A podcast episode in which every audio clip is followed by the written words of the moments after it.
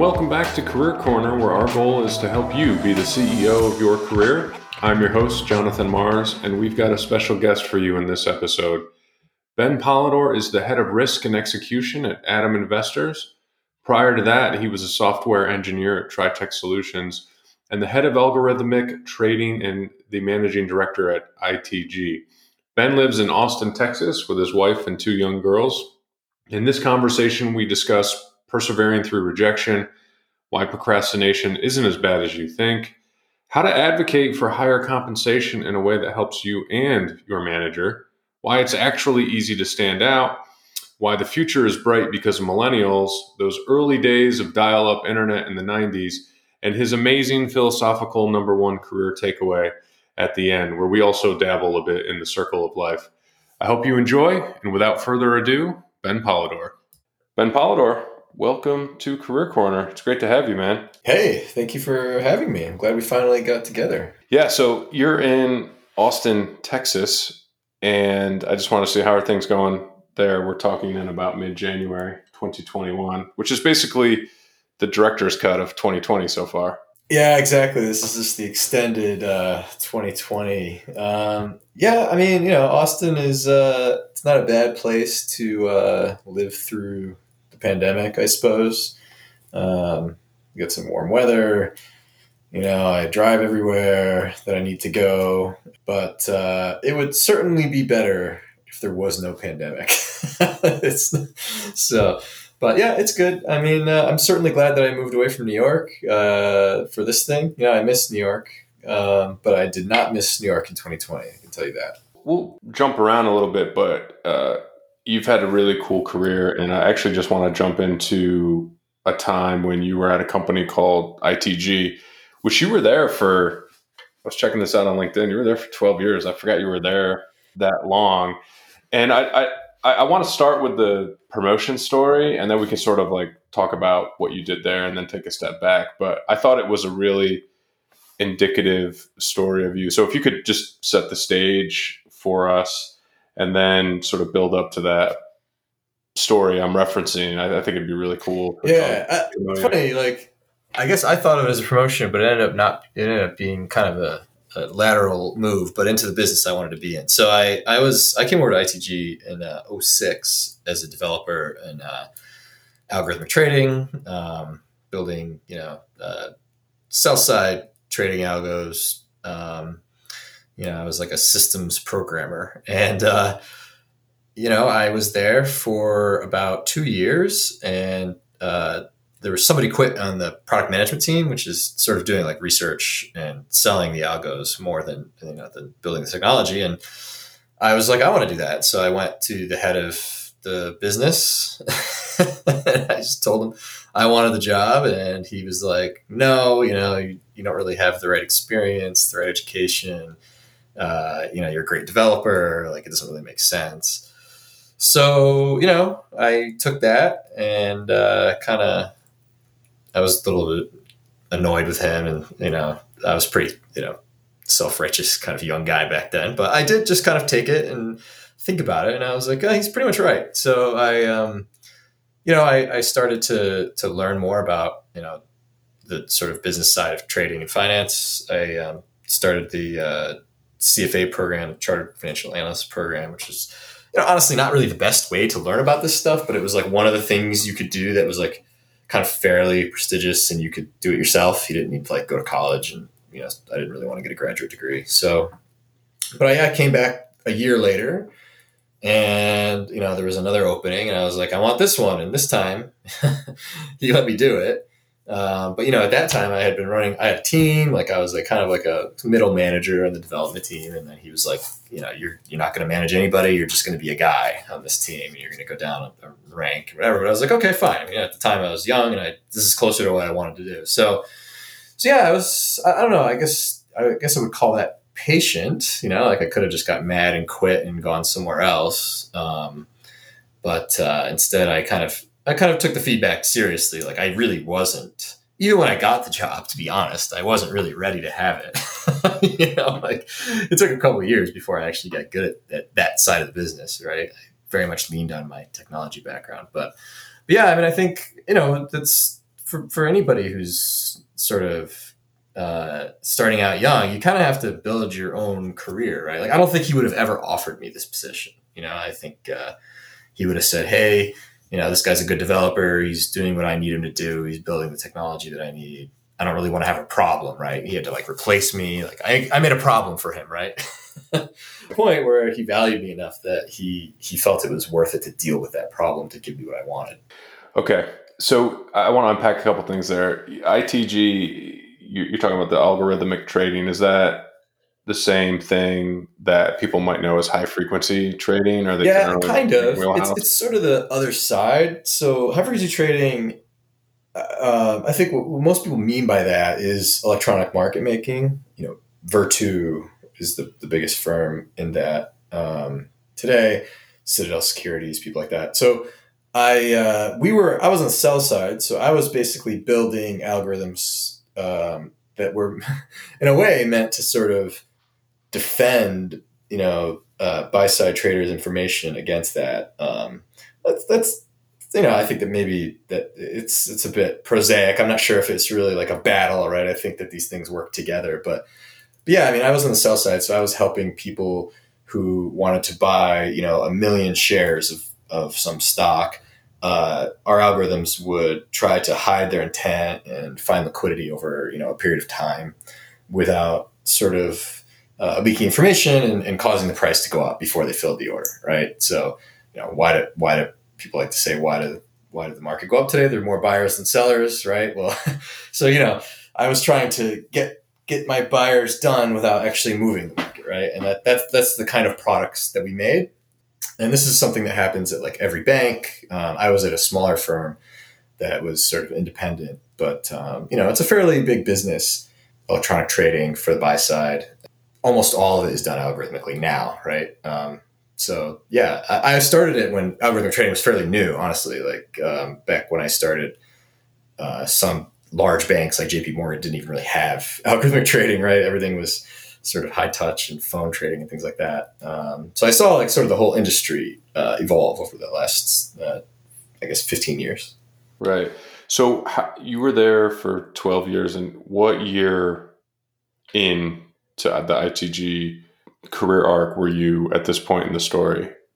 How long? Yeah, how so, many years have you been there? Yeah, so I was there. Um, you know, really, I was a developer for about two or three years, and then you know, I transitioned to the product side uh, around uh, 2010, and I was there for you know eight more years after that. So most of my career was spent, you know, on the product side, and eventually I was the head of that that algorithmic trading business for the last few years that I was there. Mm-hmm.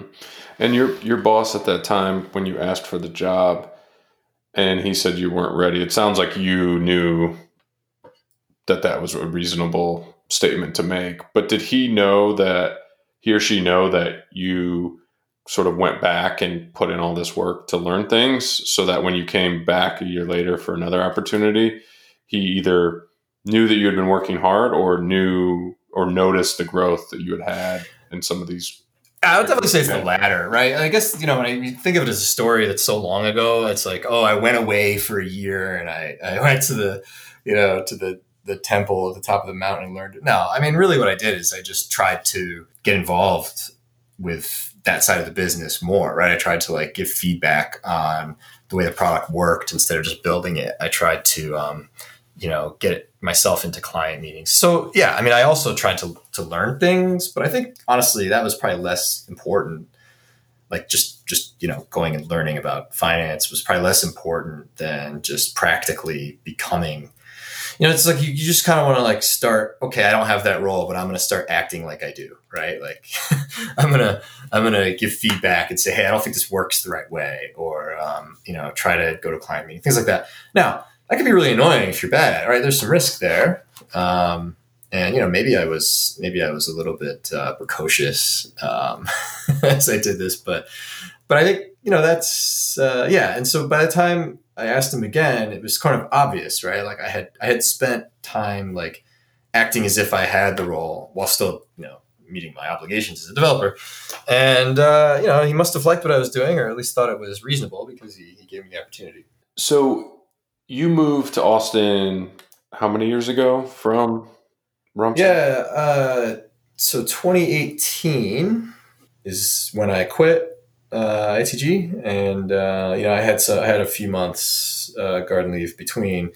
So I started here at uh, my current position in uh, I think it was around May of 2018. So it's it's been uh, almost three years, right, um, since I left. It's been you know it's been a very different job than what I did before. So.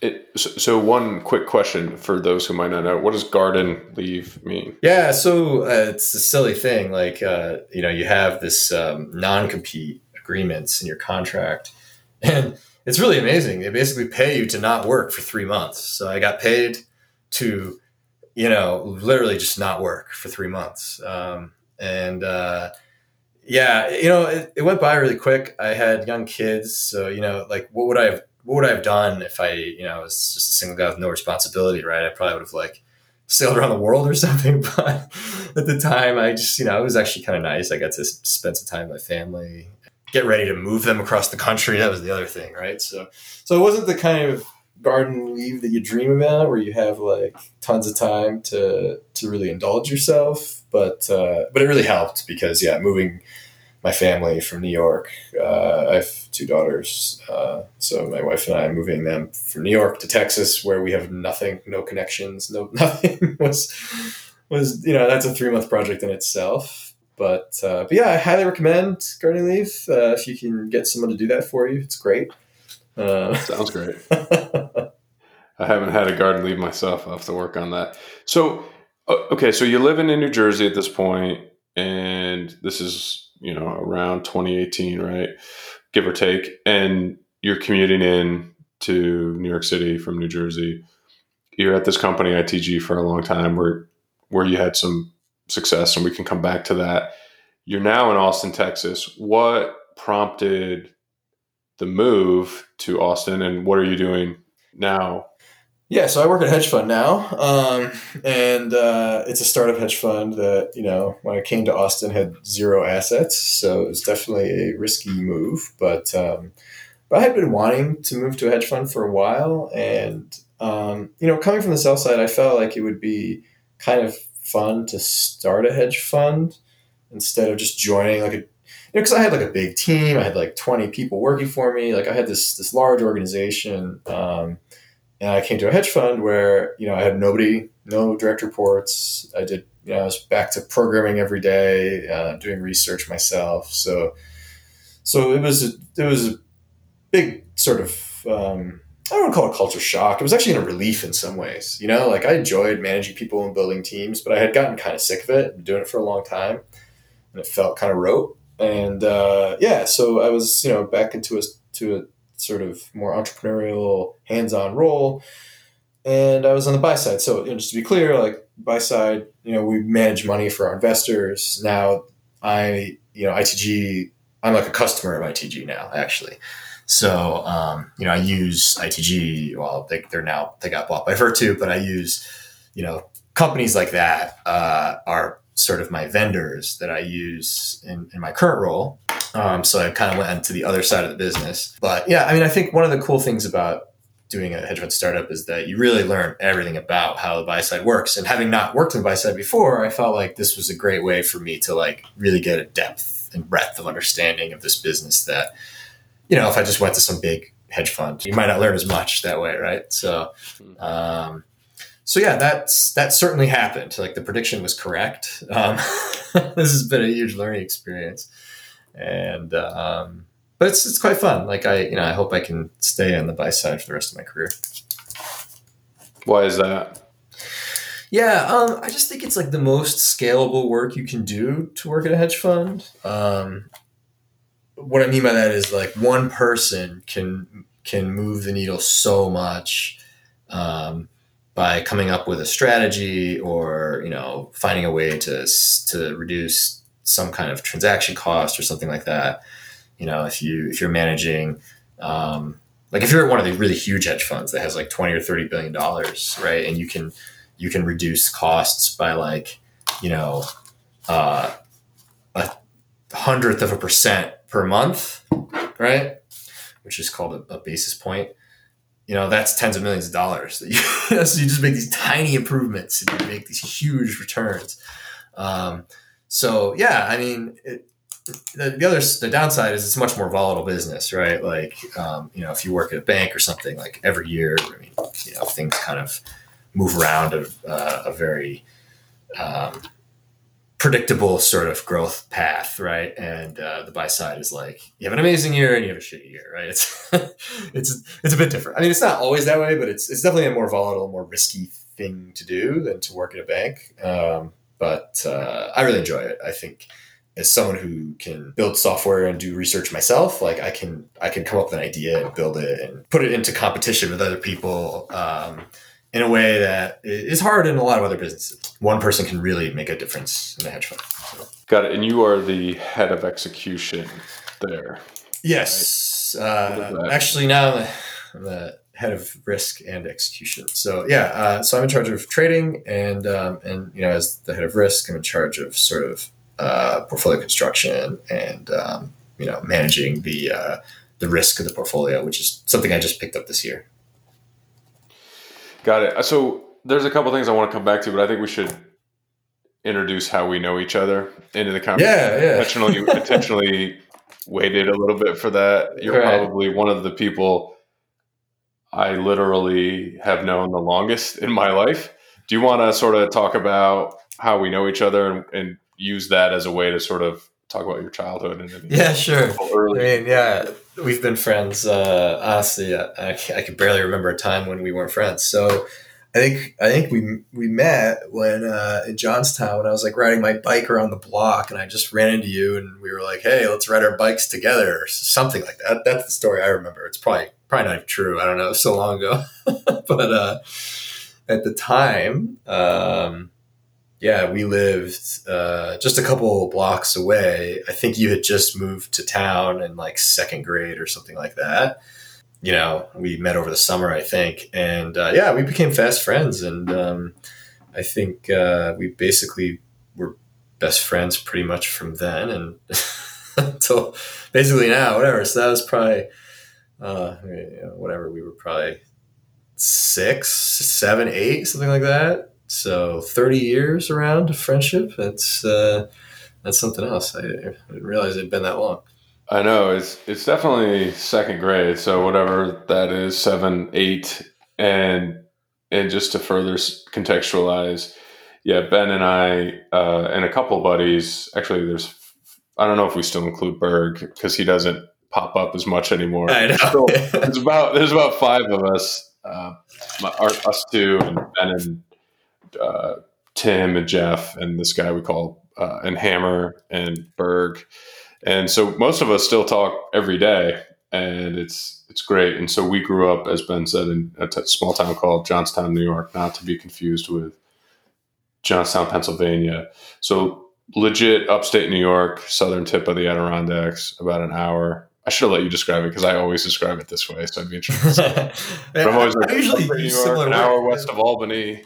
Uh, this is the middle of nowhere. I know. I mean, uh, it's uh, it's funny. Like I think it it worked for me growing up, but uh, uh I don't know. I mean, I don't know if it would have if it worked for everybody. it seems like it seems like a place that time is kind of forgotten. Um, but uh, I yeah I, I had a great time. I had a great childhood there. Just living this sort of small town, uh, free range lifestyle. Like you know, we used to and the fact that we met on bikes, like my parents would just let me go out in second grade and ride my bike around the neighborhood for hours. Like I can't, I don't know. I live in a bigger city now, but like my kids can't ride their bikes out of the house for two hours in second grade. You know.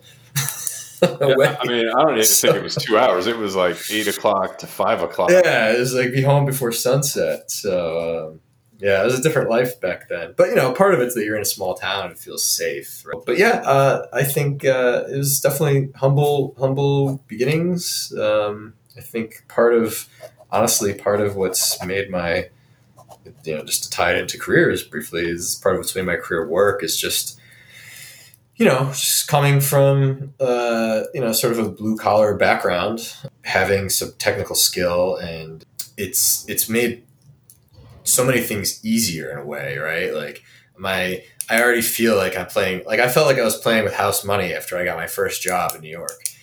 I was like, these people are going to pay me what to you know? It was like a start. It was like a starting salary kind of job, but it was just you know it was like more money than my parents made, and I was 22. You know, so.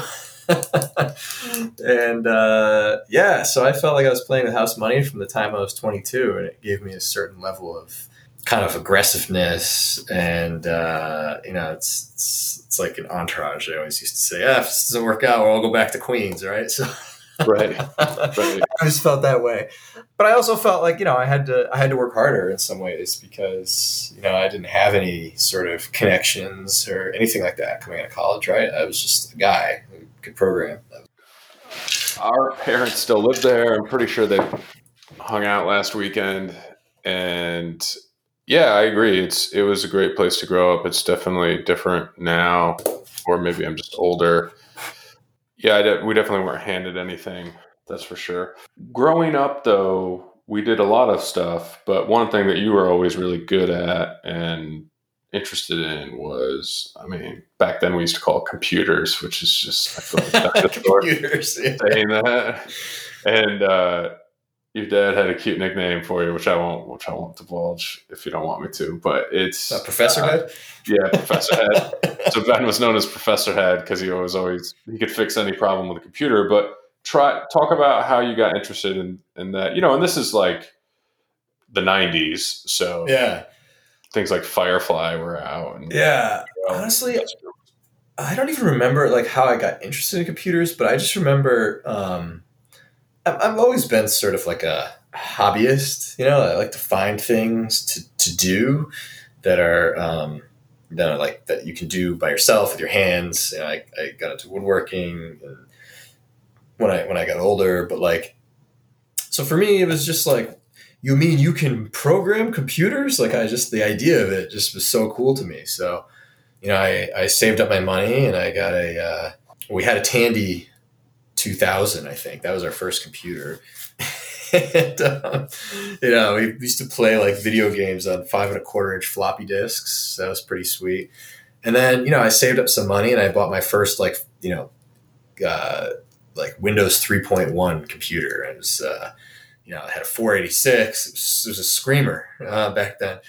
and, uh, you know, I, um, I bought a, a giant book on Java when it first came out. Um, you know, this was probably in the '90s or something like that. Still and, thing to know these days. Yeah, I haven't used Java very much in my career. It's funny, but that was the first language I really learned, and I learned it by buying a book because I didn't have the internet. So I was, I was like, I bought like you know, you it came with like a CD that had like the the Java development kit on it, and I was like trying to like learn how to program with like Notepad, and uh, I, you know, I honestly I didn't get that far with it when I first started because you just had like so much easier to learn how to be a developer now. Like there's so many resources, but with no internet and just a bookstore, uh, it's it's it was certainly a challenge. But yeah, I think I, my first thing that I made was like a was like a blackjack game. Barely worked in Java, but uh, but I was really interested in computers. I um, you know, it's funny. Like I probably should have done some kind of startup. Like I I was like mining Bitcoin in the you know when it first came out, and then I like get, decided I was bored with it, and I sold all my bitcoins for thirty dollars. So I'm that kind of guy. Like I like I like new technology. I'm always interested in like the newest stuff. Um, if anything, one of my my faults is that I'll I'll kind of you know get tired of the newest shiny toy and move on to the next one before I build like you know I'm not I'm not the kind of guy who goes Bitcoin let's build a business. Like that's not really for me. Um, I'm like Bitcoin neat let me learn all about it and then move on. Yeah is that what you did with my parents printer back in the day when you like took it apart and then just don't even remember that but probably. wasn't even put back together right I guess. So you you have the, so that that's your interest and then you go to college at, at WPI otherwise known as Worcester Polytech Institute, right? There you go. Yeah. And you studied uh, computer science. Why did you go to WPI? And, and it, I mean, it seems intuitive why you chose computer science, but yeah. So uh, back that? then, um, you know, I lived in upstate New York, and so I I applied to. I mean, I got into WPI and Union College and RPI, and honestly, like I don't know why I go to WPI. I think. Uh, a couple of reasons. I mean, one, I liked their program. It was very unique. Um, had, had a real focus on um, like going out and working with companies. So you had to do these two like um, co-op projects.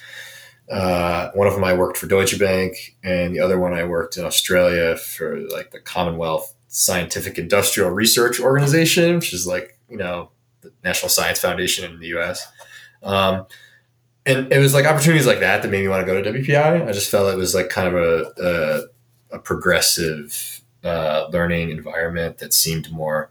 I mean, to be honest, like from the minute I stepped into college, I was like, okay, when do I get to start working and making money? Like, I just, you know, like I enjoyed the college experience, but you know, I'm certainly I wouldn't call myself an academic. Like, I really wanted to be uh, a you know a practitioner and get going. I was impatient to get going, and I think part of what I liked with WPI is that they kind of let you let you do that, right? Um, before you graduated, you there was you had an opportunity to work. Yeah, I always found their quarterly system to be very annoying because it didn't line up with the by semester. Yeah, we didn't have the same yeah, breaks. Uh, but yeah, they had quarters. So instead of taking like five classes for a semester, you would take like three classes for a quarter, and it was um, it was a very different program. Um, but uh, I really liked it. I felt like uh, the quality of the computer science education was really high, and um, you know they, they made you pretty well rounded. Like I took a I wrote a play, like a like a hundred page play because you had to um, you had to do some kind of humanities thing because mm-hmm. uh, they were like these nerds need to do something you know to humanize themselves. And so I I was like, all right, I'll do drama, and I ended up writing a play as, as my capstone humanities project there. So yeah, WPI is a cool place. Um, not a lot of people have heard of it outside of like New England, um, but uh, but yeah, I thought it was a great school. Yeah, I mean, I went to a couple good parties there. Is there is there anything else noteworthy up until this point? Did you have any mentors or anyone that heavily influenced or things you think about today that happened back then that helped shape you? Um, you know, I think the the only thing I would say from growing up is that I was lucky enough in a small town that is, you know, not very well off that I had a, a group of friends who were pretty um, smart and and you know uh, just good kids. You know, um, yourself and a few of the other guys that we mentioned that. A, like I didn't get into a lot of trouble, and B, um, it was far, fairly competitive academically. Like, you know, we'd like, oh, I got a 96 in physics or whatever. And like, I think, I think that worked for me, right? Cause uh, it kept me, you know, I, I, like having some kind of competition. Like I, I, really don't like to exercise, for example, unless I can like play a sport or something. Right. So it's kind of the same way with uh, education and even in my career, like, you know, I've chosen to work in a hedge fund, right? You're just every day, you're, it's the most competitive thing you can imagine. So, so I think uh, having that, that group of friends really helped. Like if I had a different group of friends growing up, I think um, I, I, would have had a totally, probably totally different outcome, right? Uh, so I I do I do think about that a lot actually. Uh, so you have two two girls. How old are they now? They're um, second and third grade. So um, uh, Violet is uh, nine, and my younger daughter is seven. She'll be eight in a few weeks. Got it. And I've got a daughter and uh, son a little younger than that but I, I, we did have such a good group of friends and we had good great parents of course too but yeah i always wonder it, it does seem like yeah if we hung out with some deadbeats i don't you know yeah what what things have gone there's plenty of opportunity for that in upstate new york so you know i think uh I think I think we are lucky in, in, in many ways to have the group of friends that we did, um, but uh, but who knows, right? I mean, you know, maybe I would have done even better with different. I don't know. Like, I wonder, like, how much this kind of gets into like nurture nature. Like, I just wonder how much control you have over anything. Like, you know, does did any of these things matter, or was I just kind of like a bright kid and I was gonna be fine? It's like I don't know. I don't know how it works really. You know, I think about that a lot. Like, how much control do you have over your own success? Really, you know, you create a narrative about it, but it's hard to know for sure. Right. I'm a little surprised you didn't bring up the influence Superior Net had on your career. Oh yeah. Or is it on your LinkedIn? Which, by the way, It's on my LinkedIn. It's Verinet. They renamed it. Uh, oh, yeah, yeah. Not nearly yeah. as catchy. I had I had the very uh, I was really lucky. Like when I was in high school, I had a summer job where I did internet tech support. And uh, first of all, as a high school kid, you made pretty good money, and I sat in an office at a computer all day, which is great. And um, but you know, I had to deal with the public back with dial-up internet, and dial-up internet is not a reliable service. I don't know if any of you listeners have had it, but it doesn't work very well and people don't know any imagine just imagine explaining to people how to connect to dial up like they have to put in a phone number they have to like turn off call waiting. There's so many ways that can break. And like these are people in a rural area too. Like the quality of their phone connections is very poor and they'd be calling me and saying we keep getting disconnected. So, so i mean yeah I was people would ask me like should I use capital numbers? I mean, you really had to deal. You had to suffer fools with computers, but you know, it's not their fault. I mean, this technology was just so bad, right? And like these are just like hardworking like plumbers, and they're like, all right, let me let me get on the dial-up internet. and they just couldn't do it. Well, yeah, so, you like got a CD in the mail. Uh, yeah, I, I was gonna try to hold it together, but I just can't. The story's so funny. Like people used to call you and be like, "What's going on down there?" yeah, people just would think that everything was broken, and it was really just just dial up internet doesn't work very well. That was the answer. This product is bad. This is a bad product. that, should be the answer. Just hang in there. But you know, you were rich back then if you had a second phone line just for the internet. Like, right. Like you know, when I would get on the internet, it would block the phone to our house. No one could call. You know. Um, but uh, you know, we had I had a couple friends um, that were so rich they had a second phone line. You know, which back then was like thirty, another thirty bucks a month, and they just used it for the internet. Those people had it made, man. They could be on the internet all day. So, but uh, but yeah, man, this dial-up internet was uh, was something else. And it was just a plague upon the rural population. so, uh, Okay, so you graduate with a degree in computer science, and we both sort of winded our way down the Hudson River to New York City. Uh, what brought you there, and what was your first gig out of college?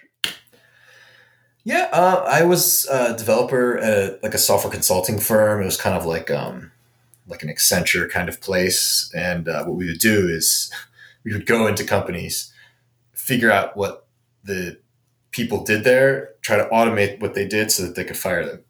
That was the job. Um, it was not very rewarding. I mean, in a way, it was fun because you got to like, you know, I worked at weird places like Con Ed, and I'd get to like walk around their facilities and see like weird pipeline projects that I have to like help them uh, make permits and tickets and all these like weird bureaucratic processes that we try to automate.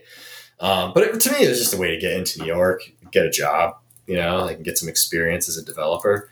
Um, so I was only there for a couple of years, but and then I got my job at ITG. Um, but yeah, I was it was it was a startup too, so it was kind of you know they did something like Accenture, but you know it was a startup. Like helped I helped like build the network in the office.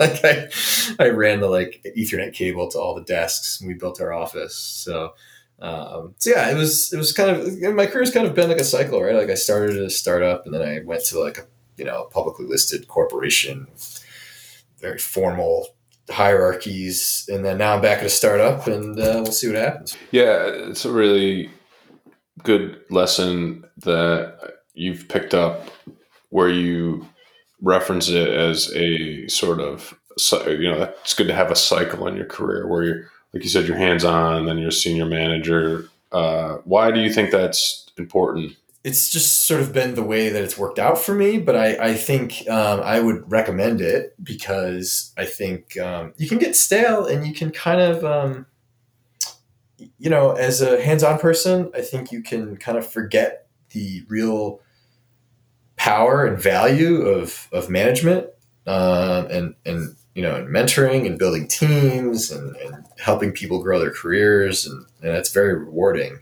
Um, but as a um, you know as a as a manager, I think uh, it, it you know you can get so far away from the products you're building um, that you know I think it can it can diminish your ability to to make a difference. You know, like at some point you get to become so senior that you can never turn back. You know, like if you become like Tim Cook or something, like you know his time is worth more than anybody's. This doesn't make sense for him to go like write a program or something. But um, but you know, I think at this point in my career, um, like I never want to be like a Tim Cook, right? Like I don't know, I like making things. I like getting my hands dirty. Um, I can't imagine just being like in the rarefied air of like a large company CEO or something like that, right? Like I'm, I'm at heart a technologist, and uh, you know I can I can do management if I if I um, if it's the right thing for the company that I'm at at the time. Um, but I really just like to make things. It's you know so the cycle for me maybe is it a cycle or is it maybe just keep boomeranging back to what I like? I don't know for sure. You know. Well, do you think this is something you you sort of noticed the theme and then understood how rewarding it was, or did you?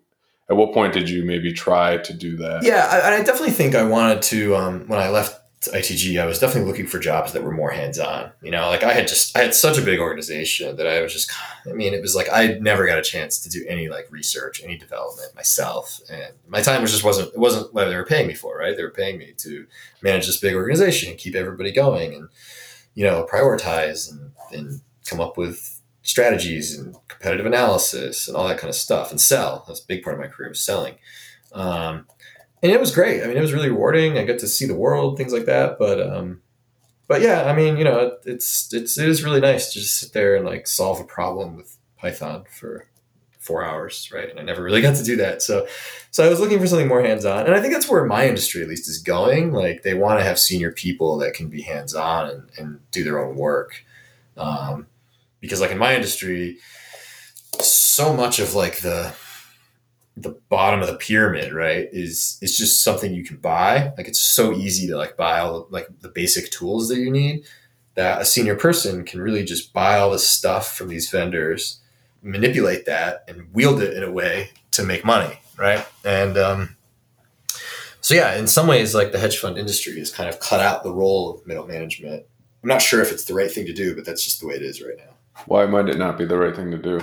Well, I think I was talking earlier about like there's a lot of leverage in the business, and anybody, if they come up with a good enough idea, can um, put it on and start making money, right? But the other the problem with that is like you can maybe come up with too many ideas and maybe they're not well structured and um, you know it's just the other side of the coin of like a bureaucracy, right? Like one of the good things about a bigger bureaucracy is it can um, it can sort of harness vast resources, right? Like like you clearly need a big bureaucracy to manage like the military or something. Like you can't just have every soldier being like, "We got an idea," and like taking it to the enemy, right? Like you got to have something something higher level. And I think as companies get bigger, uh, you know, clearly they have some kind of middle management, uh, but but I think you know the temptation and the, the, the sort of personality of a lot of the people in the business is to like make make your strategy and, and get it to have a P and L as fast as possible, right?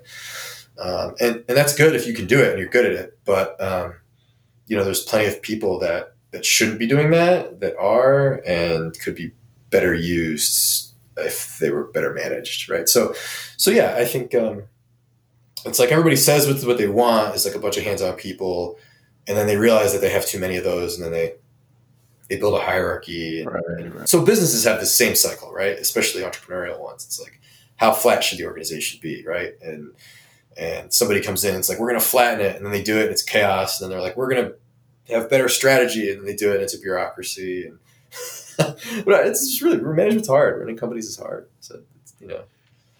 Yeah, and, and just to close out this this career lesson, so so just to be explicit, one of the things that you're saying is think about having a cycle in your career where you sort of rotate. And I, for example, like I've had managers who were really good managers, and then they wanted to go into product.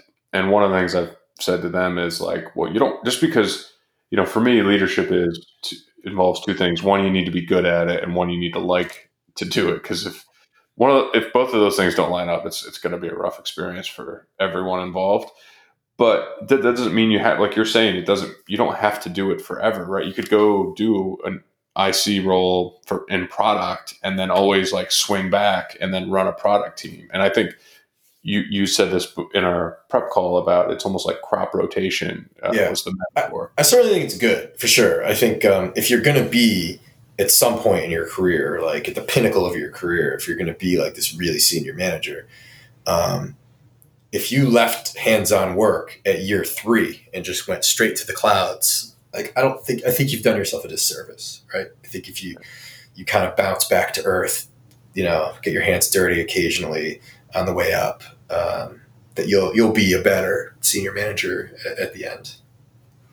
What are some other career lessons you've learned to, at this point in your career? Yeah. Um, so I think, uh, you know, I think a lot of people talk about advocating for yourself. I think it's super important, but I think for me, it's like, um, it's, it's the reason it's important is that you have to like kind of have put yourself in the shoes of your manager and just think about the problem that they're trying to solve. Right. And, you know, only the absolute best managers are really thinking about every individual employee's um, growth and what their career arc should look like and things like that.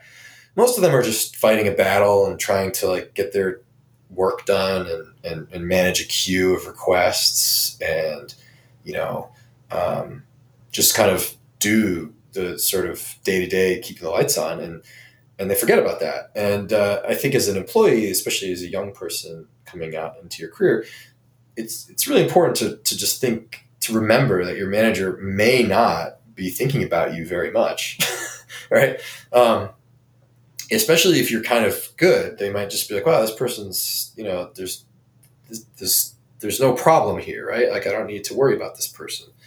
Um, and so yeah, I think I think that's that's the kind of angle that I like to put on on, on advocating for yourself is like just remember that your manager has so much going on that um, they even if they value you, they might not put it high in their queue, as high as you want it to be in their queue, like to advance you, to pay you, to, to do whatever it is that you need, right? To, to feel like your career is going the right way.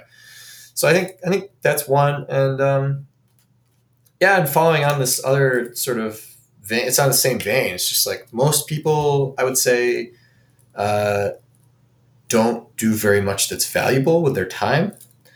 Uh, and what I mean by that is like if you just took someone's day and you just like kind of really scrutinized it, probably like less than half of the time that they spent in, in, their job is the stuff that really like moved the business forward, and the rest of it could totally just be dropped on the floor and no one would notice or care. Um, and just uh, you know, I mean, try not to do that. A, but from you know, as you come into these like big companies and you, it can be very intimidating uh, I think um, it, you shouldn't be that intimidated. I think if you know, you, sh- you certainly should respect uh, people's experience, right? But but you shouldn't think, oh, how am I going to make it, right? Uh, and maybe this is just coming from a small town, like coming into these big companies, and thinking like, boy, these people, you know, went to Harvard and I didn't, and so what am I going to do about it? But honestly, if you just if you just work hard and you have like the majority of your day be productive, you will be far head and shoulders above your peers for the most part is what I find. Um, and if you can hire people that are like that as a manager, uh, then you will be again far ahead of your peers. Yeah, I, I, think you're right, and I think the two things together too. If if you're someone who works hard and then, like you said, takes the time to put themselves in their manager's shoes in terms of what their problems are or how you can make their lives easier, it's and, and then you show some decent amount of ambition, I mean, you're on a rocket ship basically compared to everyone else. You are, and you think like as you know, as you're coming to your career, you think like, wow, the really successful people must be like all have PhDs and work 80 hours a week and all this stuff. And I don't know if I find it to be the case. Like I find that the really successful people are like really disciplined with their time and um, you know, have an opinion, have a view, understand the business um, and and really care. And like that's what matters. It's not the you know as you get going, it's not so much the credentials and the and the you know give up your whole life for your company. You know, like I knew a lot of people on the sell side that worked incredible number of hours and did nothing. they literally just you know they just warmed the seat and um, and people, you know, that goes. Sometimes that works for a while. Like people will be like, "Wow, this guy stays till eight every night." But, um, but yeah, I don't. I don't think that that's really how the most brilliant managers rose to the top, right? I mean, they worked as hard as they needed to, for sure. I'm not saying you need to be lazy or something, but it's it's really more about being disciplined and, and deliberate with your, with your time than spending a whole lot of it. Yeah, and a, a couple things. What's an what's an example where you've advocated for yourself or brought up something to your manager that was important to you, but maybe he or she didn't know? It's you know obviously there's the big things like you know hey I want this role right. Um, I, I think that's that's pretty easy for uh, those those are the harder conversations to have for sure, right? Because you just you fear rejection and you don't know if it's going to work out. You know, I think I think people should should advocate for compensation as well. You know, I think um, you know your your manager would love to you know have a limited pool of compensation resources and and uh, the easiest thing for them to do is just sort of one over n give everybody a little bit and and not make any hard decisions right um, mm-hmm. and so you know i was always very frank about what i thought i deserved um, i didn't always get what i wanted but uh, there was never any confusion right? Like about what I wanted and, and what would make me happy and what I thought my market value was. And, um, you know, I think how those did, are how did really you, hard how conversations to have. Yeah. How did you, in those conversations, I mean, how did you, because I think, I think this is really important. I think people get a lot of value out of it. How did you position yourself? I mean, did you just walk in and just be like, this is what I want? I'm sure you did it more thoughtfully than that. Did you bring some kind of accomplishment list or revenue impact or business impact or market research to the table to sort of contextualize why you thought that way or something yeah else? i mean and it usually wasn't just like one big meeting right i think it's something that you need to be doing um, sort of all the time i mean not like every week you know but you know every time you have like a good frank discussion with your manager about how things are going you just want to say like look you know this is maybe like really starting in like the second half of the year just being like look this is where i think things are going in terms of comp. You know we're having a really good year this year. This is um, sort of where my mind is at. Uh, this is why. This is this is the sort of product that i'm delivering this is the you know the the value and the risk that I take off the company by being here, right?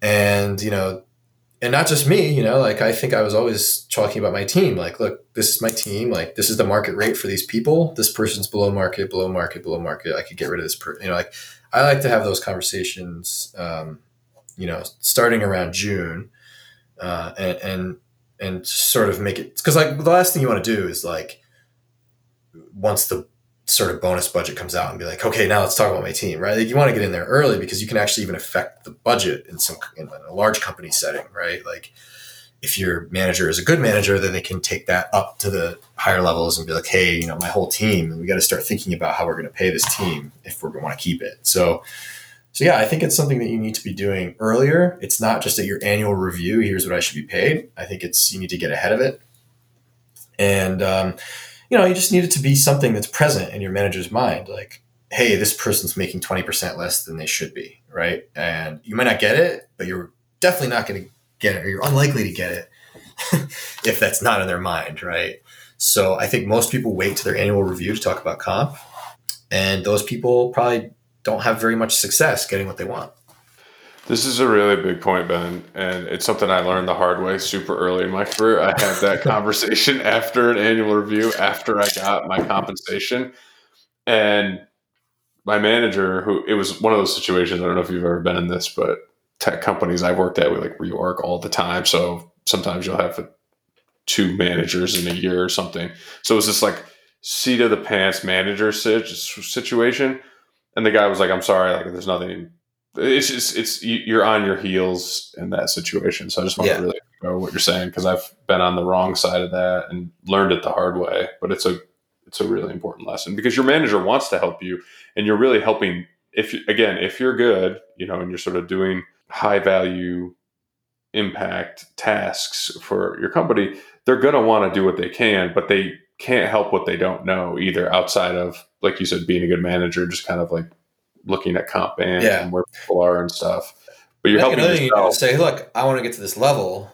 You know, what do I need to do? Right. And so in my case, it was like, hey, you need to be visible to these people. You know, this is a bit of a corporate kind of, you know, intrigue stuff. But I think it's a lot of people work for big companies and this stuff matters. Like you got to find the right people to, to, dem- and demonstrate your value to them, right? Um, and uh, and in my company, it was always you know you need to be in front of clients, you need to have clients that value you, you need to be mentioned by clients to managers, like, but that kind of stuff. Um, so it wasn't just about like here's what I want. It was also like, hey, if I want to get to this level, like, you know, what kind of behaviors and what kind of um, work do I need to do? Th- there's something you've you've incorporated in this and i just want to make sure it's clear for folks when you talked about doing high impact work and other people who work a ton of hours and have very little impact you actually call that embracing procrastination can Yes, you yeah. can you sort of educate Yeah. us on that Sure. I think this is something I sort of learned from uh, Nassim Taleb. But um,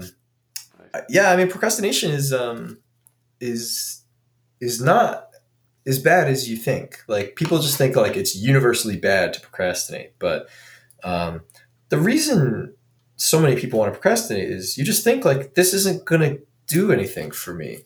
And of course, when it comes to like folding your laundry, I mean that's you know, there's enough. There's no honor in that. Um, but but I think you know, as as a modern employee, you're presented with email and Slack and Teams and whatever all day long. People always want you to do something for them.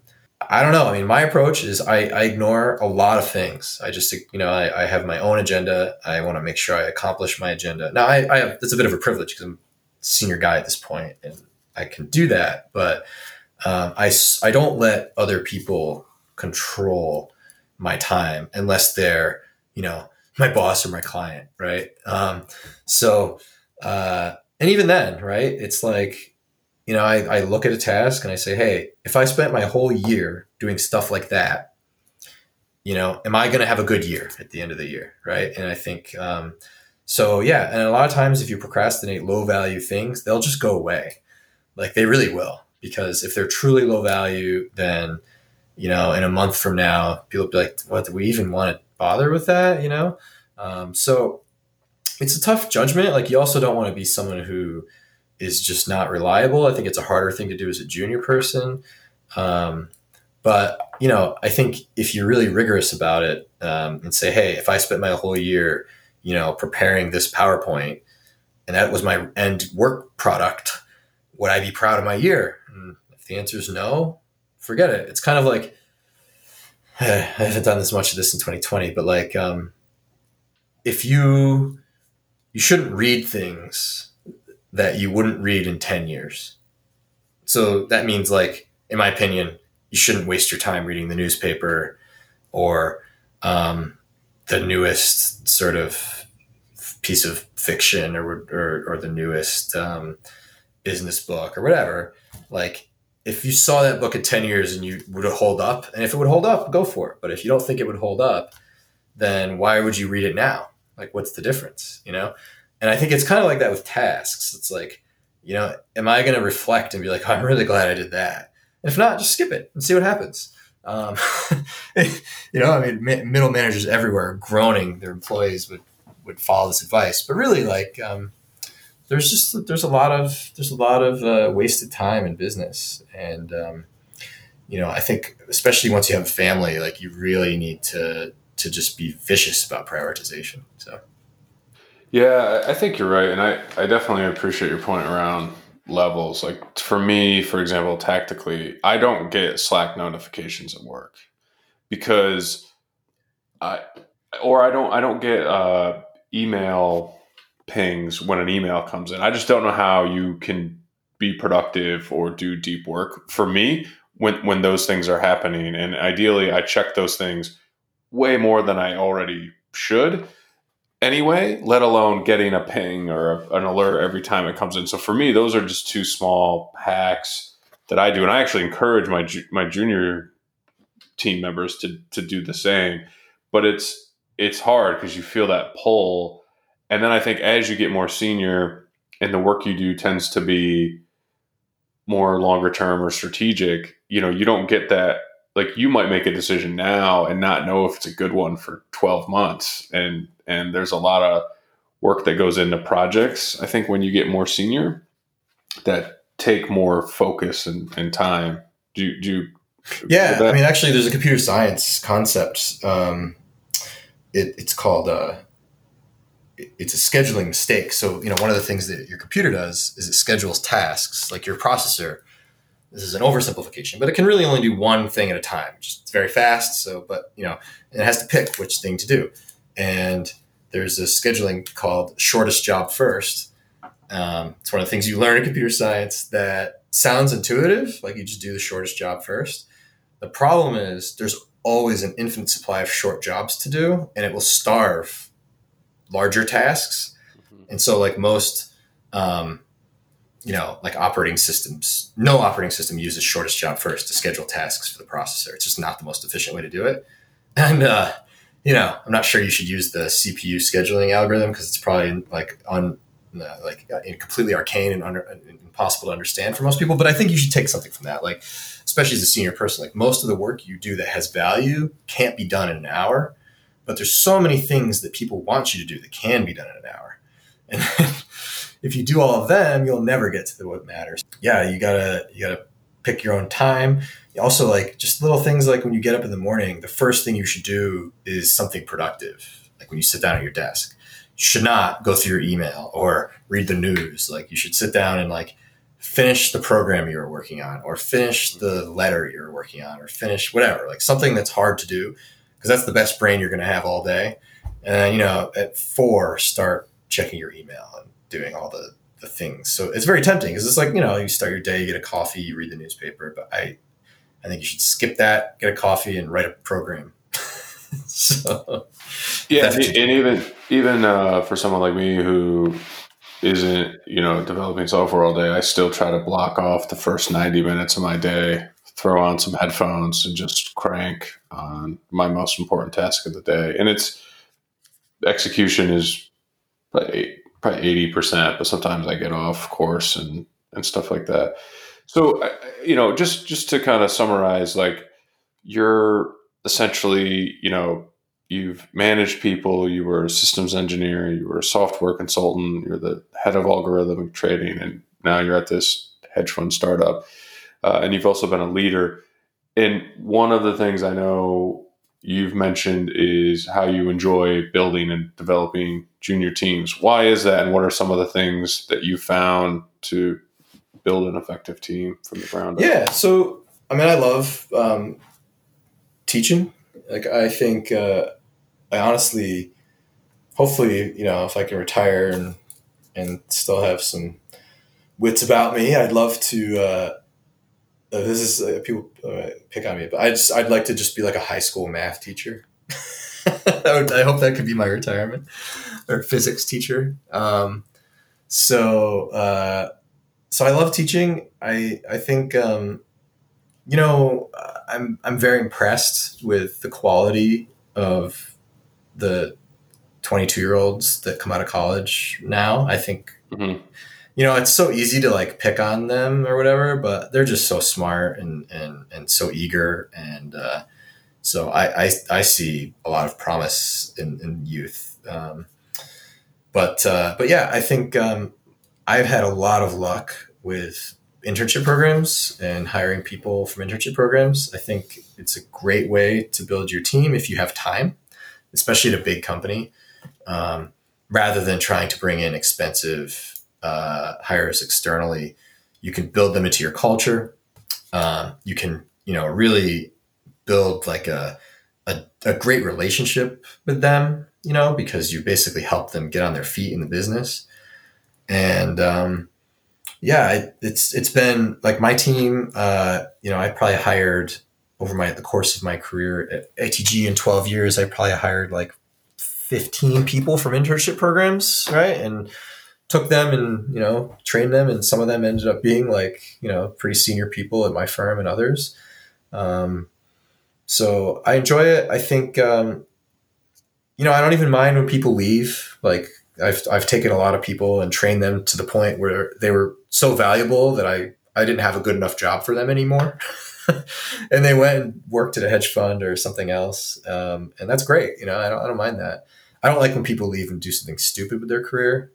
Um, which happens sometimes. Like some people just have like a bad bonus and then they like find a horrible job and just take it. Um, don't do that. But um, yeah, I think it's um, for me, it's it's a great way to build a culture, uh, and it's a more reliable way to get good quality employees over time because you you have instead of an interview, right? You have they work for you for like a summer. You really know if someone's going to be a good employee if they work for you for a summer, right? Like I, I never had like a surprisingly bad intern hire. you know, like just, it doesn't happen because you have a you have like a multi month preview, right? So um, it's like the most reliable way to build like a high quality team, but it's very very slow. So obviously, it doesn't work in a high growth company. But if you're working in a large corporation, like that's how you should build your team, in my opinion. I agree. I, I would say when I had to scale a team from four to 20, I, I hired a bunch of junior people. I almost got, I got feedback once that I didn't, I had too many junior people. I was like, can we get some senior people in here to handle some of these more senior relationships at our clients? But I also think they really care about one another. Like it's a lot easier there's like a hungriness there. And I agree, they're so smart and motivated and hardworking that I think based on it sounds like our experiences and sort of the rap that many millennials get in the news is it's not the experience I've had. Yeah, their Twitter accounts might be terrible, but I just don't read those. So. Right. and, and, they don't, you know, they don't want me following them on Instagram anyway. Yeah. So, uh, Ben, I wanted to shift to something that you brought up, which was reading and, and books. Uh, sort of you were talking about the 10 year rule, which I think is really cool. I know you're a voracious reader. We've had a lot of conversations around fiction versus nonfiction. I know you're big into sci fi, but how has reading influenced your career? Slash, is it a good habit for you to do every day? Uh, I mean, I certainly think it is. Um, I, I think it's for me, it's good for number one, just daily mental health. I think I sleep better if I read for a little while. I, um, it's like the only easy thing that I can do, right? That will really erase the stress of the day. You know, I'm a terrible exerciser, but uh, reading is very easy for me. I can just pick up a book and read for half an hour and before I fall asleep, and uh, I feel much cleaner. Like my brain feels much cleaner. Um, but yeah, I think it's I think it's incredibly valuable. I, I prefer to read fiction. I think um, you know I think most not all but like most nonfiction books are way longer than they need to be. Like most of them, like I listen to a lot of podcasts, and I think I get everything I need out of like a Malcolm Gladwell book from listening to him on a podcast mm-hmm. because most of these ideas just aren't that big. They don't deserve to be 200 page books, but they have to be that big in order to be sold as a hardcover for 24.99 or as a Kindle or whatever. Like most of these ideas, I think could be a five page blog post. So yeah, I just find that I, I think there are good ideas out there to be had, but I, I much I prefer to get them via podcasts while I wash the dishes and while I walk the dog, right? Because I can't really read them. I don't like audiobooks. For, I tried it; it didn't work for me. Um, but listening podcast is great. And I think fiction is also just good for your, I think it makes you less sort of naive, like just getting into the brains of hundreds of people, you know, in a given year. If you read enough books, you can really like, you know, even if you just get into like the primary character, but like a really good book, you can really get into the point of view of a bunch of different people and different experiences and different, um, you know, you can be in the point of view of someone who's super elite, everything hands to them you can be in the point of view of a homeless person. Like you can really live like a thousand lives if you read a lot of fiction. So I find it very helpful to um, just for for me to become like a nicer person. I think um, reading has, has been super helpful uh, to to understand how how lucky I am in a way, and also just how hard some people have it. So um, so yeah, I I find it um, to be one of the the best positive habits that I have Uh, hopefully, I can uh, keep it going. But it's also very cheap and, and easy. It's like I always get frustrated if I try to like download shows to watch on an airplane, and then you know I they don't download or they you know like they need you to like check the license in a certain amount of time if I haven't opened like Netflix and books just don't do that. You just open your book and just it just works every time. so, um, so yeah, I don't know. I think it's uh, it's a great way to pass time. It's a great way to calm your brain down, and I think it makes you a better person. So what what what else can do that? You know? Yeah, and I mean, even if you read a book and get one idea from it, it's super worth it. Yeah, you can you could be a worldly person just through reading, right? Like you don't have to be like someone who, you know, uh, went to Harvard Business School and networked with people like that and has, you know, been to every large city in Europe. I mean, that stuff certainly helps. It's, you know, that that will make you a worldly person too, but you could be a worldly person on a budget by reading really high quality fiction, in my opinion. It's funny you talk about nonfiction being too long because because even my favorite leadership book that I recommend and it's sort of required reading for managers on my team. I always preface it by saying it's 100 pages too long. It's really good though. yeah, I'm sure. I mean, because again, like the publisher's like, you need to be this long in order for me to call it a book and not like a you know like a short story or whatever. It's, it's silly. It's just the way the business is. But um, but uh, so yeah, I don't know. But like you know, I do think that like I've read fifteen hundred page fiction books that were too short. when I ended, I was like, no. so. Yeah. So Ben, I want to leverage your career experience in the financial services world and and try to explain to myself and the audience what's going on in the markets right now and what are you you know how would you because i think a lot of people like yourself would say the markets are always rational uh, but sometimes i look at what the markets are doing based on what's happening in the world and i realize that the markets are generally a reflection of the future not the present. But i'd love if you could maybe make sense of what happened in the markets last year and and what you see happening this year. And just generally you know for the layman break it down. What what what are the top three to five things that someone yeah. might want to know or your interpretation of what's going on? I will do my best. It's obviously a, a, a tough topic and uh, i have a lot of humility about the markets. When i when i when i to me when i say the markets are rational what i really mean is they're more rational than me um, that doesn't mean that they're perfectly rational, but I don't. I don't right, think. Right. I think uh, anybody who um, I call this value investor brain. Anybody who's like, "Oh, this is so overpriced," like mm, that's not a great way to make money, in my opinion. Um, so what happened in the markets is, you know, they crashed, um, and then they sharply recovered, and um, you know, I think in retrospect, it it, was it was correct and uh, you know, I I you I was pretty bullish uh, throughout this whole thing, even though the virus was much worse than I thought. So, uh, to me, I think when it comes to the overall market, not just individual stocks, I don't know about individual stocks, but overall market, um, you know, I think what really matters is just nominal GDP growth, and um, and that is mainly controlled by the Fed, and you know, I think the Fed stepped in and was incredibly aggressive with this cycle, and uh, appropriately so.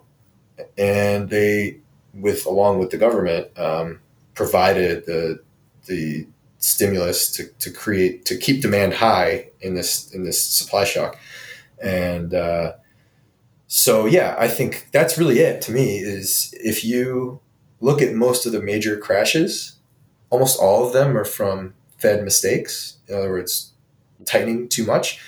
And I think one of the things that people don't realize is that like doing nothing is tightening if the market if if demand is falling rapidly. So what that means is like if demand is falling rapidly and the Fed does nothing, that's tightening, right?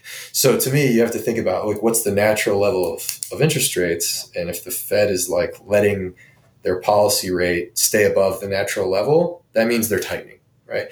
So and you know, like I blame the financial crisis on the Fed. I think that you know they were worried about inflation because oil prices were high. Sorry, about, you're, you're referring the, to the 2008. Yes, and I think they were talking about how inflation was too high, like as Lehman Brothers was failing. Right, it was clear that what needed to happen was was you know we needed to stimulate demand. Demand collapsed in the economy, and they were they didn't really you know they never really got to their inflation level. So so yeah we had a very slow recovery. It was a long bull market but it was nothing like this one. This one was much sharper much faster. Um, and i think because the fed did a much much much better job. And i think anybody who thought the end of the world was happening um, that that might have been true for restaurants and things like that. But the other thing you have to remember is the stock market is even the smallest publicly listed company is bigger than your local bar right you can't short bars very easily.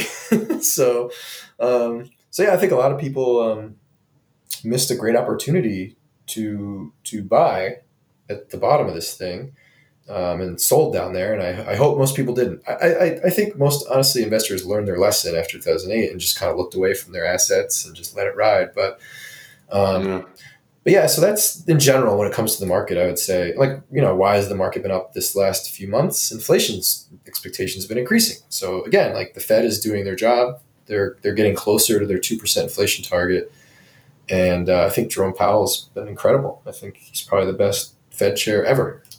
So. Is it a fair critique of the Fed though to say that, or it seems like their lever to pull every time now is to just print money? Well, yeah. I mean, that's what they should do. Um, because what, what haven't ha- hasn't happened in a while is runaway inflation, right? I mean, you know, we haven't had inflation north of two percent. Um, Why is two percent an important? Well, because that's what their stated target is, right? So if they're not meeting their target, then that means they're they're being too tight in a way, right? Like one of the things the Fed should do is set expectations and meet them. And if they don't meet them, then that people think that they're not serious about their target and they don't know like maybe they're going to let it go to zero right? And then you start to have people's expectations about the future get dimmer and they don't invest as much.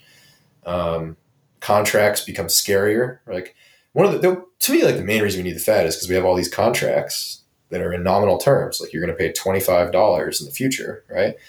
And then your wages you know are sticky. People don't want to take lower wages so what happens is if there's a bad economy, people just get fired, right? People prefer getting zero to a pay cut, which is weird, but it's true.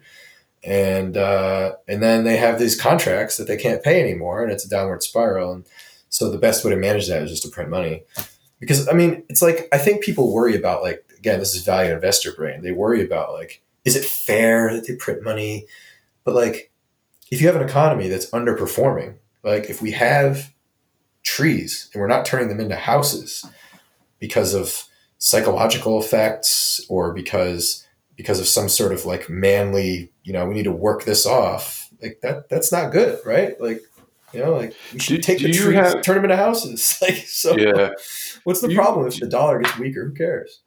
Do you have any concerns with is there a potential precedent here in terms of your point around millions of people losing their jobs and then the fed just printing money as if jobs were never lost. Is that is that something that worries you with, or do you do you have any opinions on um, what is it called, universal basic income or something like yeah, that? Yeah, well, I think there could be better ways for the Fed to print money. I mean, right now, what they do is they just buy treasuries, and then like through this long chain of like interactions, that money gets to the people, and it does work. But like, you know, they could also just give zero interest loans to regular people or something. It'd just be a lot harder, right? It's very easy for them to buy like a trillion dollars of treasuries because they're right there. The market's liquid. They can just do it. Right. You know, it's much harder for them to like find people and give them money. But in general, I would say that I am in favor of universal basic income. But I would, I would, this is more into politics. I just, I would prefer to have that rather than this giant, complicated bureaucracy that distributes money to people. I'd rather just give them the money directly instead of like having five people get paid to give them the money. mm-hmm. I think Social Security is a pretty successful program. You know, why not give it to everybody? Um, but I don't know that it's necessary. Like, I think as long as we keep, as long as the Fed does a good job and we, um, and we keep the nominal GDP growing, then people will just get jobs. You know, what we found during Trump's presidency is that the economy was underperforming before before. Like basically, you know, inflation was low. It wasn't growing very fast. We had a huge deficit. We printed a bunch of money and nothing bad happened. Like everybody had jobs. It was great. You know, I want to have that again. Like I don't I don't know. Like I don't I don't see a problem with that. Like people think it's like I don't know, like people think it's like your own budget, right? But it's not. Like like this money isn't real. Like it's just it's just getting people to do stuff, right? And if printing more of it can get people to do more stuff, great. And you don't have it's it's funny, I read a biography on George Herbert Walker Bush last year. And when he was running for reelection, the deficit was everything at that point in the 90s, and he got crushed. That is not the case. It, it, that's not the case anymore. It doesn't seem like anyone worries about the deficit, or certainly not the way they that it was a talking point in the '90s. Why? Why is that? And and you know, you have two young girls. I have two young kids. Like, why won't that? Uh, you know, multi-trillion-dollar deficit be an issue for them? Or well, it'll be an even bigger issue if we don't print money and keep the economy growing. and eventually, by the way, at some point, you can destroy money. The Fed can do this too but they haven't been able to do it for so long because growth has been so low. So if we if Biden's president, this this could happen in Biden's presidency. You know, if he ends up, you know, creating huge federal programs and spending huge amounts of money at the federal level to the point where we actually see inflation, then what the Fed will do is it'll it'll sell treasuries. And when the Fed sells treasuries, that's actually shredding money right? Because when they get the money in their bank account, it just it disappears. It, they're so it's the opposite of printing money, right? It's shredding money. So they have the ability to do that too, right? Every time they um, every time they let a bond go to maturity, right? That bond just disappeared. Like the when you know like the money that the Fed gets just disappears, right? It's gone. So so I think I'm not worried about it. Like I don't think the Fed will let things. Uh, my biggest concern is that we don't get growth and that's the best way to have a bigger deficit, right? If we just have 3% growth instead of 2% growth, there won't be a deficit problem. And that 1% difference, by the way, you know, like if you take one, if you take 2% over 20 years, that's a 50% growth, right? If you take 3% over 20 years, you know, that's an 80% growth. So is if you can get to 3% growth, who cares about the deficit, right? To me, that's more important. And the way you get to 3% growth is by making sure that you uh, stimulate demand enough, in my opinion. So, so yeah, I don't think it's an issue. I think the biggest risk that we have is to have too slow growth. Um, just a half a point of growth over 20 years is like multiple times the value of the deficit, right? If you don't have high enough growth. So, so yeah, I'm, I'm in favor of the Fed doing what it needs to do and the federal government creating a more efficient supply side and um, I don't think it's unreasonable to have high growth. And I actually am pretty bullish on the future. I think we're going to have high growth. So I think two percent is over. I think we've we're going to have three, four percent growth maybe. All right. Well, you heard it here first. Career Corner with Ben Polidor. so, I, I appreciate all the time you've, you've, given me. I've just got a couple more questions, and we can yeah, wind sure. down here. How have you personally adjusted to COVID and and working remote? I don't know. I guess it's different. Like I, you know, I probably get like 15 minutes more sleep because I don't have to drive to work, and I just walk into my office, and then it's pretty much the same. Like I've adapted pretty well. You know, I mean, I do miss like sometimes like I'm working with one of my colleagues in like a screen share in Microsoft Teams, and I'm like, God, this would be so much easier if I could just point at your monitor, right? Like, I don't think the technology is perfect yet. You know, like just Teams. Why can't you share two desktops at the same time? Give me a break. So, um, right, right. So there's little things like that that annoy me, but honestly, like I've adapted pretty well. I think honestly, I probably do more focused time. I get more flow time because like you know, it's way easier for me to just tell other people that I don't want to be bothered because I can just put my notifications off and say do not disturb. Whereas in the office, somebody could just walk up and interrupt me. I think there's pros and cons. I mean, obviously, you know, maybe those interruptions are the are the times when the best ideas happen, but I'm doubtful. I think best ideas happen in flow time. So, um, so I'm doing okay. I think, um, you know, my kids are in school now. I think it was harder for them when they weren't. Uh, I think you know being in person, even in these like weird pods that we're doing here, is is better for their sort of mental health and development than than sitting at home on a computer all day. So I'm happy about that. I'm impressed with how schools have been able to stay open. I was nervous about that. Uh, yeah, I think I will probably work from home, you know, a couple days a week for the rest of my career if I can. I think it's great. Um, even if there's no reason to because of the pandemic, I just think can get a lot done. You can stop wasting time, like driving back and forth in traffic on Fridays. Uh, I don't really see any reason to especially for people who like are going to go to work, drive over there, get to their office, put headphones on all day. Like, just, what's the yeah. point? Like, just stay home. Yeah. so, I, have you also noticed too? I think kids, our kids' age, I, I, find them to just be so impressive because they're just so resilient and they just like roll with stuff. Whereas, you know, as adults, people can get bent out of shape about this or that, and and I found that kids are just like yeah, school's completely different now, but they just roll with it. They're incredible. Yeah, I mean, I think I think this is you know, get deeply philosophical here, but like this is why we have you know death and kids is because you know human kids are happy to reinvent themselves into whatever new environment there is, and old people, and old even being like thirty plus, aren't so much. So you know, I think. Uh, I like to say death is adaptive. It's it's part of life for a reason, and um, you know it's it's sad and it's it's very painful, but it's uh, you know, when you look at your kids, you realize why, right? Like if if the environment um, rapidly changes on Earth, you're going to want to have a new generation of people so they can learn about that and deal with it. You're not going to want to just try to take the existing people and adapt them because they probably they might fail and they might have the whole species die out. So I don't know. That's a big idea for a response there, but um, but yeah, that's kind of what I think of when I look at kids. I'm like, wow, they could just they could just deal with a totally different world and be fine with it. And you know, I want it to be the way it was.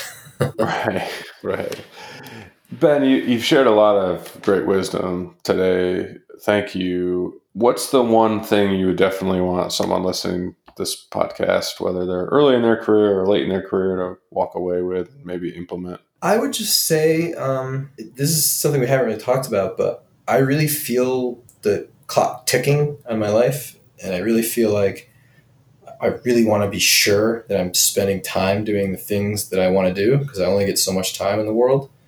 And uh, you know, of course, you know you got to take out the garbage and whatever, but like, yeah, make sure you're you're really intentional with your career and your time if you have the privilege to be able to do that, right? Um, don't don't waste your life on something you don't like. You know, I hope I'm not. I hope I, I'm pretty happy with what I do. But uh, every time I do a task that I don't like, or I spend a week on something that um, not getting me where I want to go, like I really feel the time now, right? Uh, as I've gotten older, and uh, you're not going to feel it when you're 22. So, you know, spend that time wisely so that you can, when you get older and you have less flexibility, that you um, you've given yourself enough options to find the career that you want. And uh, I find that very motivating. Um, and that's, you know, the thing that, that older me would like to say to younger me, right? Like, don't slack off in college, like do work hard and get that stuff, um, really, you know, invest in yourself so that when you get older in your career, you can, you can have control over it, you know? Um, and I think that having control over your career and your life is is you know probably the most valuable thing you can you can do for yourself. Right? It enables all the other things that you love, family, hobbies, whatever. So, Ben, if if someone wants to reach out to you and learn more about you, or maybe even connect, what's what's the best place for them? well, I don't really have an online presence, um, so there's no Twitter to follow or anything like that. Uh, you're welcome to email me at uh, polidor at gmail.com. And uh, that would be fun if someone did. But, um, but yeah, I don't really do uh, social media or anything like that in my line of work. It's not really, it's not, it's really frowned upon. So, so yeah, I'm a bit of an online cipher. Um, well, I, I was going to say I can link to your LinkedIn page, which, by the way, I mean, this. Can we talk about this new profile picture? Did you coordinate the blue sort of design Oh, yeah. back with Well- the to accentuate your blue eyes more? Because this is, I mean, this is a heck of a picture, man. Hey, you know what? This is a professional headshot taken uh, It at, really- at my last job. So um, I'm yeah. I unfortunately I don't look as good as that anymore. I don't know. uh, I'll leave that up for twenty years. pandemic. Yeah. But yeah, man, your blue eyes are just popping there, man. there might have been some Photoshop. I don't know. With that like Jansen Ave like laser thing in the back. There's some ITG infographics behind me. That's what that was. Nice. Yeah. Ben, uh, thanks so much, man. It's good to see you. Uh, miss you and and Kristen. Please say hi to her for me, and uh, we'll talk again soon, hopefully. All right, man. That was a great time. Thanks a lot. All right. I hope you enjoyed my conversation with Ben Polidor. If you're enjoying Career Corner, I'd be grateful if you would leave a five star rating and or review. It will definitely help us attract more listeners. Or at a minimum, please just share with a friend. Thanks again for listening, and I look forward to sharing another episode with you soon. Bye bye.